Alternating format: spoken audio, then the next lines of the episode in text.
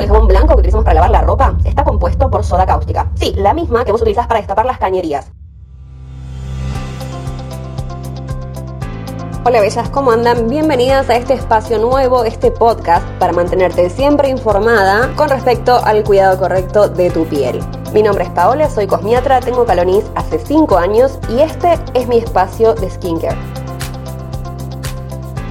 Bueno, ¿de qué vamos a hablar hoy? Hoy vamos a hablar de algo que me vienen preguntando hace un montón y que surge sobre todo un montón en gabinete que tiene que ver con los mitos estos de la época de mi abuela o cosas que cuando googleamos métodos naturales para puntos suspensivos nos aparecen muy frecuentemente. Algunos de ellos verdaderamente son inocuos, o sea que a lo sumo no nos hacen nada, pero hay otros que pueden ocasionar reacciones adversas en la piel.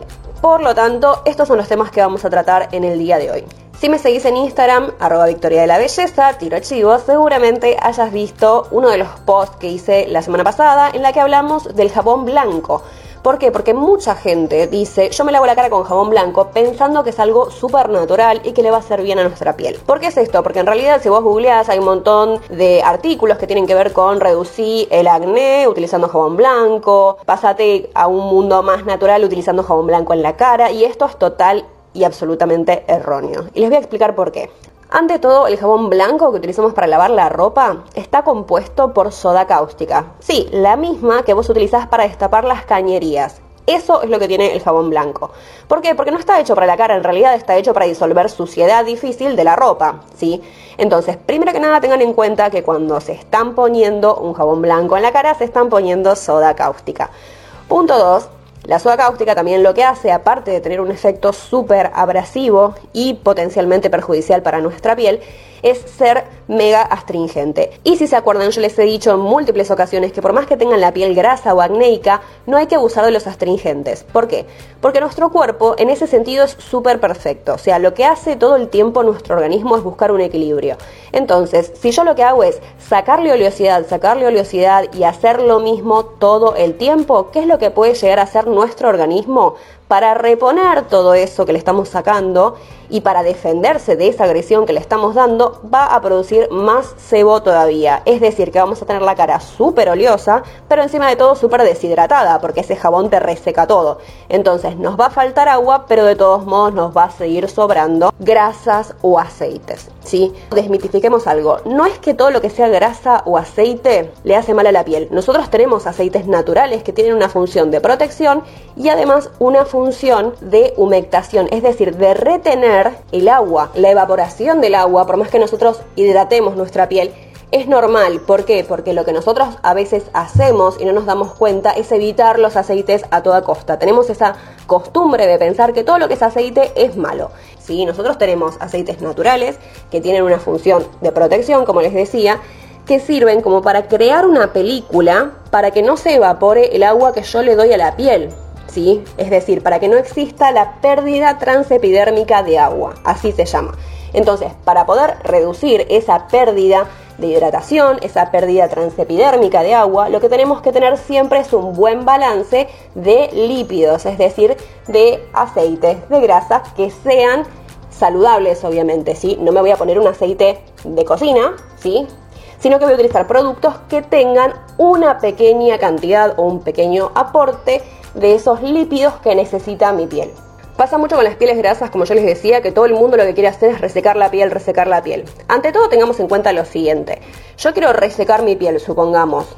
En realidad yo no quiero tener la cara como un cartón, quiero que se me reduzcan los granitos o el acné o los brotes o los puntos negros, supongamos, ¿sí? Cierto es que tanto el acné como los puntos negros tienen dentro de su contenido sebo, ¿sí? esta oleosidad. Pero no es el único factor que los produce, tiene que ver también mucho con el tema de la higiene, tiene que ver mucho con a veces utilizar productos que no son adecuados para nuestro tipo de piel. Entonces, no nos enfoquemos siempre en súper resecar la piel. Y el jabón blanco lo que hace es esto, ¿sí? Me barre todo, me barre lo bueno y me barre lo malo. Nosotros en la superficie de nuestra piel, además de tener aceites naturales y de tener bacterias que son malas, también tenemos bacterias buenas que cuidan, por así decirlo, el ecosistema de nuestra piel. Entonces, cuando yo utilizo un método de limpieza que es muy agresivo, lo que hago es sacarle tanto lo bueno que me protegía como lo malo. ¿Sí? Por eso es importante que elijamos productos que sean específicos para el cuidado facial. Y esto va más allá de la marca que uses. Los productos que están desarrollados para el uso en el rostro están pensados en ese tipo de piel que nosotros tenemos y en la necesidad de la piel de nuestra cara. Entonces, ¿qué es lo que van a hacer?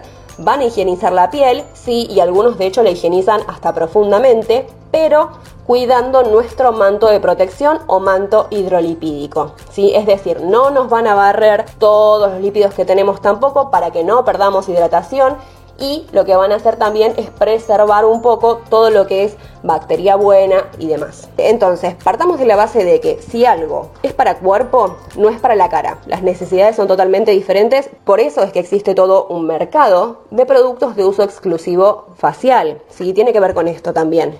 Así que bueno, cerrando un poco el tema del jabón blanco, del que nos disparamos a otros temas que están todos bastante relacionados, tiene que ver con esto en realidad, tiene que ver con que me barre lo bueno y lo malo, que es súper agresivo para mi piel, que tiene soda cáustica, que es súper astringente, que me reseca todo.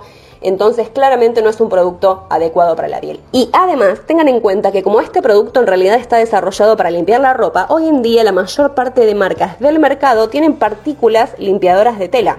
Así que como les decía antes, claramente esto indica que no es para la cara. Otra cosa que también se viene haciendo al día de hoy incluso, ¿sí? que también es perjudicial para la piel, es el uso de limón en la cara. Esto es súper googleable, buscas cómo aclarar la piel y siempre te aparece alguna receta casera que tiene que ver con el uso de limón. ¿sí?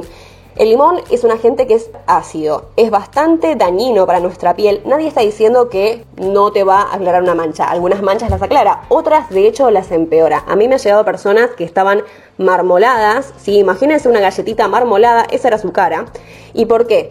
Porque han utilizado limón y después se expusieron al sol, tuvieron una mala exposición y se mancharon el triple. Yo entiendo que a veces buscamos alternativas naturales, pero el limón tiene ácido ascórbico, es decir, vitamina C que no está estabilizada. Por lo tanto, puede tener muchos efectos negativos en nuestra piel. La más frecuente suele ser que genere reacciones alérgicas, que se brote toda la cara, que te pique, que te moleste. Esa es la reacción adversa más común. Después hay otras reacciones adversas que pueden haber, pero la más frecuente de las otras vendría a ser que te manches más todavía, ¿sí? Porque es algo súper ácido. Entonces, así como hay que tener un montón de cuidados cuando te haces un peeling, bueno, lo mismo cuando te pones algo tan ácido, ¿sí? Francamente, yo no soy, no es que tenga nada en contra de lo natural, pero sí me parece que hay todo un mercado facial que está hecho por científicos que investigan, sí, no estamos hablando de la cremita de, supermercado, por supuesto, estamos hablando del mundo cosmecéutico, o sea, de las marcas profesionales que desarrollaron productos para que ustedes puedan usar en su casa, eh, donde se mide mucho la estabilidad de los productos, se testea dermatológicamente. No estamos en una época en la que esté bueno hacer inventos y probar algún truquito casero para ver si te funciona, porque no es una época como para caer en la guardia dermatológica. Entonces, vamos siempre a lo seguro, ¿sí? Y lo seguro es obviamente que un profesional de la piel te recomiende el producto adecuado para vos. Porque capaz que lo que le produce un súper buen efecto a tu amiga, a vos no te genera ese mismo resultado, ¿sí? ¿Por qué? Porque todas las personas somos distintas y lo mismo la, la necesidad de nuestra piel. Y lo cierto es que cuando ustedes van a un profesional, a un buen profesional por supuesto, buenos y malos profesionales hay en todos los rubros, pero hablando de un buen profesional, eh, lo que va pasando en ese momento es que mientras les va haciendo un tratamiento, el que sea, va viendo la reacción de su piel. Cómo reacciona si le pongo tal producto, cómo reacciona cuando le exfolio, es una piel sensible, qué tipo de piel es, qué fototipo tiene. O sea, hay un montón de cosas que se analizan antes de decir, bueno, sí, usa tal o cual cosa. Pero en el caso de que no tengamos un profesional de confianza cerca, lo mínimo que tenemos que verificar es que el producto sea apto para nuestro tipo de piel y que esté desarrollado para la piel de nuestro rostro. Otra cosa que se hace con el limón que es doblemente perjudicial es utilizar para exfoliar la piel una mezcla de limón con azúcar. Y esto es tremendo y les voy a contar por qué. El azúcar, si ustedes lo ven con una lupa o más microscópicamente, van a ver que no tiene partículas que sean esféricas.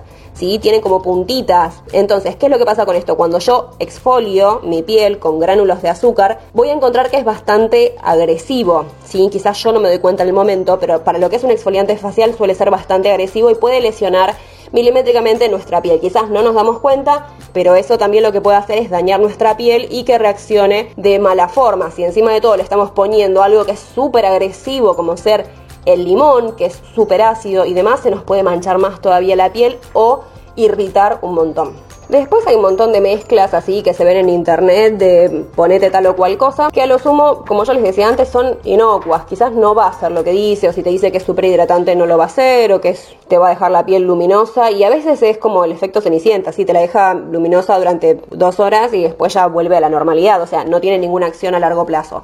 Pero bueno, en esos casos es como que a lo sumo no pasa nada y ya está. Sí me pareció importante hablar de lo del limón porque verdaderamente es algo que al día de hoy se sigue haciendo mucho y para la piel es desaconsejable. Y otra cosa que surge bastante eh, y que da quizás un poquito de desinformación es el tema del uso, por ejemplo, de la vaselina sólida o líquida, según eh, para lo que sea, para el uso facial. A ver, no estoy diciendo en ningún momento que esto sea malo, de hecho, por ejemplo, en los labios es como súper reparador, o sea que sirve un montón para la época de invierno, cuando los labios están medio resquebrajados y demás.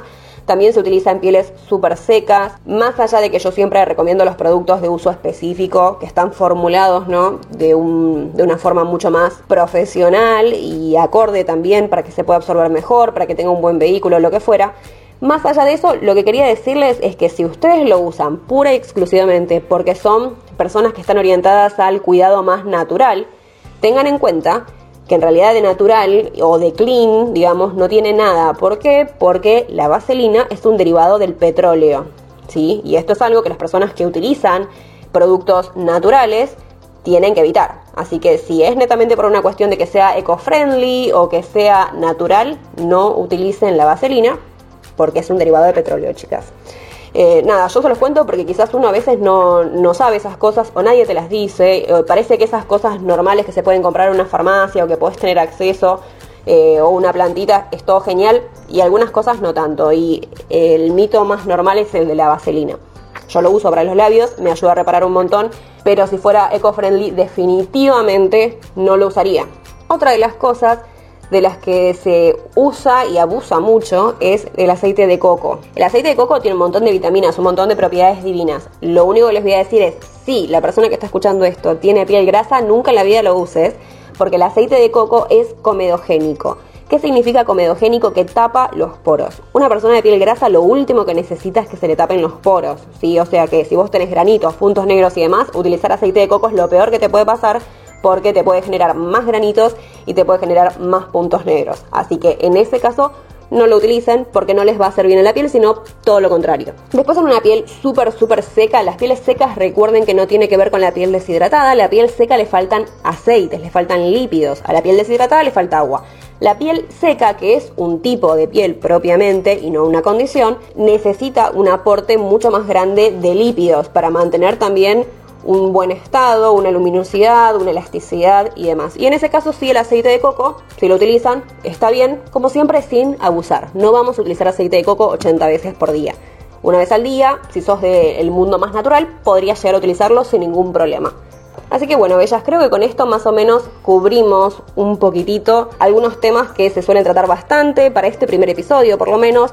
Después, para los próximos, las invito a que me sigan en Instagram, arroba Victoria la Belleza, y me dejen sus preguntas o cuáles son los temas que les gustaría tratar. A mí me encanta, sobre todo, hablar de cosas que ustedes me piden. Así que bueno, si les gustó, espero sus comentarios, les agradezco muchísimo por su tiempo y nos vemos en el próximo episodio.